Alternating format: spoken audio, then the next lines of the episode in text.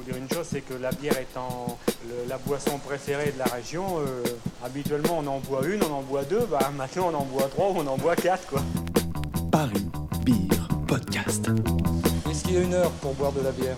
Oh je pense pas non. Non, qu'il soit 11h, qu'il soit midi, qu'il soit 6h, du moment qu'on a chaud, on a soif, on boit de la bière.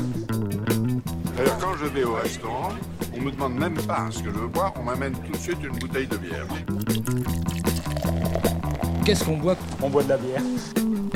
What kind of beer do you like? Heineken? Fuck that shit! La bière, ce n'est pas mauvais pour la santé. Et puis, pourquoi s'en priver? Puisque c'est nous-mêmes ici qui la fabriquons, et on en fabrique beaucoup. Allez, allô, hein? Santé, hein? Santé, hein Aïe, aïe, aïe, ça va faire du bien ça. Salut, bah moi c'est Arthur euh, de la brasserie Aérofab. Euh, la brasserie Aérofab, on est deux personnes à avoir créé la brasserie, Charles, euh, Charles et moi-même. On a lancé le projet il y a un an et demi à peu près. Ça fait un an et demi qu'on a quitté nos, boulots tous les deux d'ingénieurs euh, pour se consacrer à fond dans le montage de, de cette brasserie. On a, a eu, on mis un petit peu de temps à convaincre les banques de nous prêter de l'argent pour pouvoir acheter notre brasserie.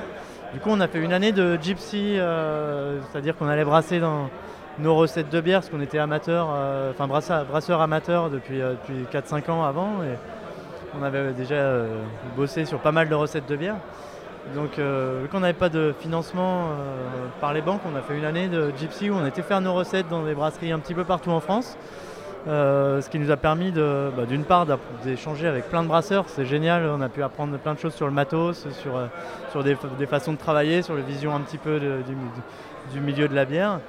Et puis, euh, et puis bah, ça nous a permis aussi de démontrer aux banques qu'on était capable de faire des bonnes bières, de les commercialiser, d'acquérir une certaine crédibilité. Du coup, on a réussi à obtenir finalement un, prêt bancaire et on a pu acheter notre brasserie. Et du coup, ça fait, euh, on, s'est installé dans nos locaux à côté de Nantes euh, début janvier. On a monté toute la brasserie euh, tous les deux et du coup, ça fait, ça fait trois mois. On a fait l'inauguration le 17 mai là, 2019 et ça fait deux, mo- deux mois qu'on brasse sur notre propre matériel. Donc c'est après, après un an de- de- d'itinérance, euh, on est enfin installé chez nous. On a fait un petit espace taproom aussi où on peut, faire goûter nos produits frais euh, aux gens de la zone autour de chez nous. Donc c'est super chouette. Et puis on a hâte d'accueillir les, futurs gypsies chez nous aussi, parce qu'on veut garder cette identité. On est issus du monde de- des brasseurs amateurs. Euh, on a été gypsy pendant un an, donc on veut vraiment garder cette attache-là et bosser pas mal avec les brasseurs nantais. Et puis les, gypsies qui vont venir brasser chez nous. Quoi. On s'organise un petit peu pour, pour garder cet esprit-là. Quoi. Et en termes de recettes de bière, euh, on fait beaucoup de bière houblonnée.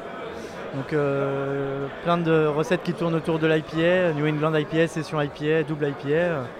Euh, c'est vraiment la majorité des, bières qu'on fait. Et on a une petite particularité par rapport à pas mal de brasseries, c'est qu'on conditionne tous nos produits en canettes, en canettes aluminium. Du coup, c'est, on a fait ce choix-là nous de- depuis le début euh, parce que c'est, on buvait déjà plein de super bières euh, issues de brasseries anglaises ou américaines en canettes. Et nous, on, a tout le temps été convaincus de ce format de packaging-là. Et vu qu'on fait des bières très houblonnées, c'est ce qui conserve le mieux les, arômes de houblon parce que ça protège mieux de- des rayons UV. Du coup, on a vraiment fait le choix de faire que de la, canette. On a essuyé quelques plâtres un petit peu au début euh, quand on a présenté nos produits chez les cavistes, mais, mais depuis, euh, ça, ça- on, a, un super retour, les gens s'y font et puis ça se développe vachement. Il y a de moins en moins de réticence. Au début, tout le monde nous disait Ah, c'est un petit peu tôt la canette encore, euh, alors que ça explosait aux États-Unis, en Angleterre. Et là maintenant, euh, maintenant, on est de moins en moins confronté à ces résistances. Il y a plein de brasseries qui s'y mettent. Là, on est à côté de Coconino qui a acheté son encaneuse et qui fait de la canette aussi. Il y a Azimut euh, qui se met à faire de la canette. Il y a la débauche qui a sorti trois canettes là récemment.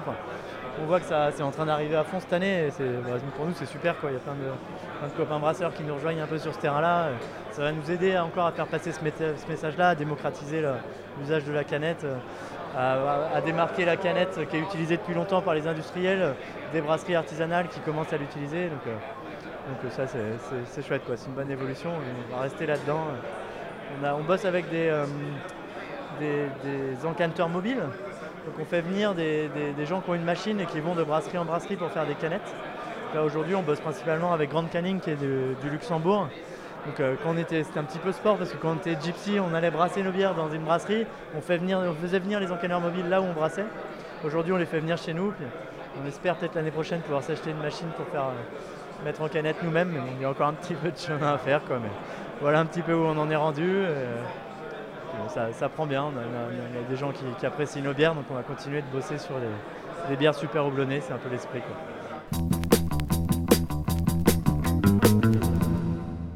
Alors ce week-end sur le festival pour la Paris Beer Week, on a ramené euh, bah, pour le samedi, on a branché une New England IPA, la Nor'easter. C'est une recette qu'on fait depuis 6-8 mois, euh, euh, qui plaît plutôt pas mal, on est assez content. Et puis une session IPA, la petite brise, qui est une recette assez sèche, euh, très légère en alcool, qui est euh, houblonnée avec du mosaïque et du centennial. euh, qui est très aromatique également. C'est toutes les deux des bières qui sont euh, autour de 14-15 grammes de, houblon par litre. Donc c'est assez, assez houblonné. Et demain, on a une IPA qu'on a fait en collab avec la brasserie du Grand Zig en Vendée, qui est une IPA, une Asie IPA qui est faite avec la, levure New England de chez l'Allemand. Donc qui fait une bière, fait une bière assez trouble, euh, un peu une juicy IPA. Et puis une Berliner Weiss fruits rouges, cassis framboise, euh, qui est super sympa. euh, une New England IPA, c'est un style de bière qui a été, inventé par les Américains en Nouvelle-Angleterre. Ils ont, décidé d'inventer ce style pour un petit peu arrêter la course à l'amertume qu'il y avait sur les IPA traditionnels. Il y a 3-4 ans, c'était un petit peu... les, L'IPA était super tendance et c'était un peu la course qui ferait l'IPA la plus amère, ça partait un petit peu en n'importe quoi. Et euh, en Nouvelle-Angleterre, ils se sont dit on va faire euh, une IPA qui est toujours très doublonnée, mais qui n'est pas amère du tout. Donc le but c'était vraiment de mettre beaucoup beaucoup de houblon à froid euh, en, en houblonnage accru et d'apporter de, la rondeur à la bière, d'en faire une bière qui a un petit peu de sucre résiduel, parfois avec l'ajout de lactose, parfois avec l'ajout d'un petit peu de purée de fruits. Alors la purée de fruits c'est pas tant pour l'aromatique mais ça, aide à, apporter du trouble à la bière avec la, pectine qui est con- contenue dans les fruits. Et le, but du style c'était d'en faire une bière super juicy, euh, épaisse, euh, qui ressemble à un jus de fruits en fait quoi, et qui soit douce en bouche à l'inverse des IPA qui sont très, très amères quoi. C'est super, nous on, nous, fait vachement de bières qui sont au- autour des IPA. Et les gens qui ne sont pas initiés, c'est super de faire découvrir, euh, qui me disent Ah, j'aime pas trop l'amertume. Ça nous permet d'amener les IPA à des gens qui ne boivent pas beaucoup de bière amère parce que c'est vachement plus doux à boire. Du coup, ils, euh, accrochent sur ces bières-là, puis petit à petit, on les amène vers des IPA un petit peu plus classiques.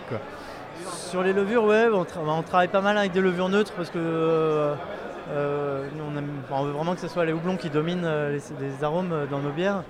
Euh, mais euh, là où on travaille sur les levures, c'est surtout sur des recherches de, levures qui flocculent un petit peu moins pour faire des, bah, bières comme la New England IPA, les Asie IPA, des bières qui vont, qui vont rester un petit peu en qui vont rester en sédimentation, en suspension pardon, dans la bière euh, pour en faire des bières un peu troubles, un peu et qui apportent des notes, des esters très fruités quoi.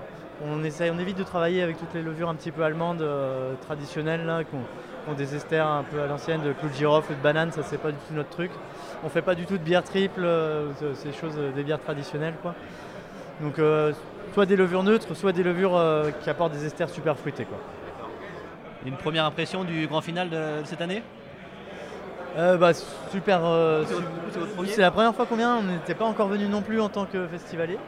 Et du coup, le lieu est super chouette. On est super content d'être là déjà. et de- de- bah, pour nous, c'est toujours agréable de faire les festivals, de croiser plein de copains brasseurs, de, croiser ceux dont on connaît les bières, et dont on ne connaît pas encore les brasseurs. C'est l'occasion de se présenter, de parler technique. C'est- super chouette. Et puis, euh, faire découvrir nos bières à- aux gens qui viennent se balader sur le festival, c'est toujours un plaisir euh, de parler. Puis en plus, euh, j'ai l'impression que c'est un public qui est assez averti, euh, qui connaît bien le monde de la bière, donc euh, donc c'est bien. On n'a pas, euh, des fois, c'est un petit peu compliqué, surtout avec les bières qu'on fait, quand il y a des gens qui viennent nous demander de la pils, euh, une bière blonde, une ambrée, chose qu'on n'a jamais brassée. Alors que là, j'ai l'impression que c'est un public qui est assez, euh, amateur et qui, est assez averti, donc c'est, c'est chouette. Quoi. Ils, sa- ils savent de quoi ils parlent. Et justement, un, mot pour euh, essayer de convertir les non-initiés à la craft?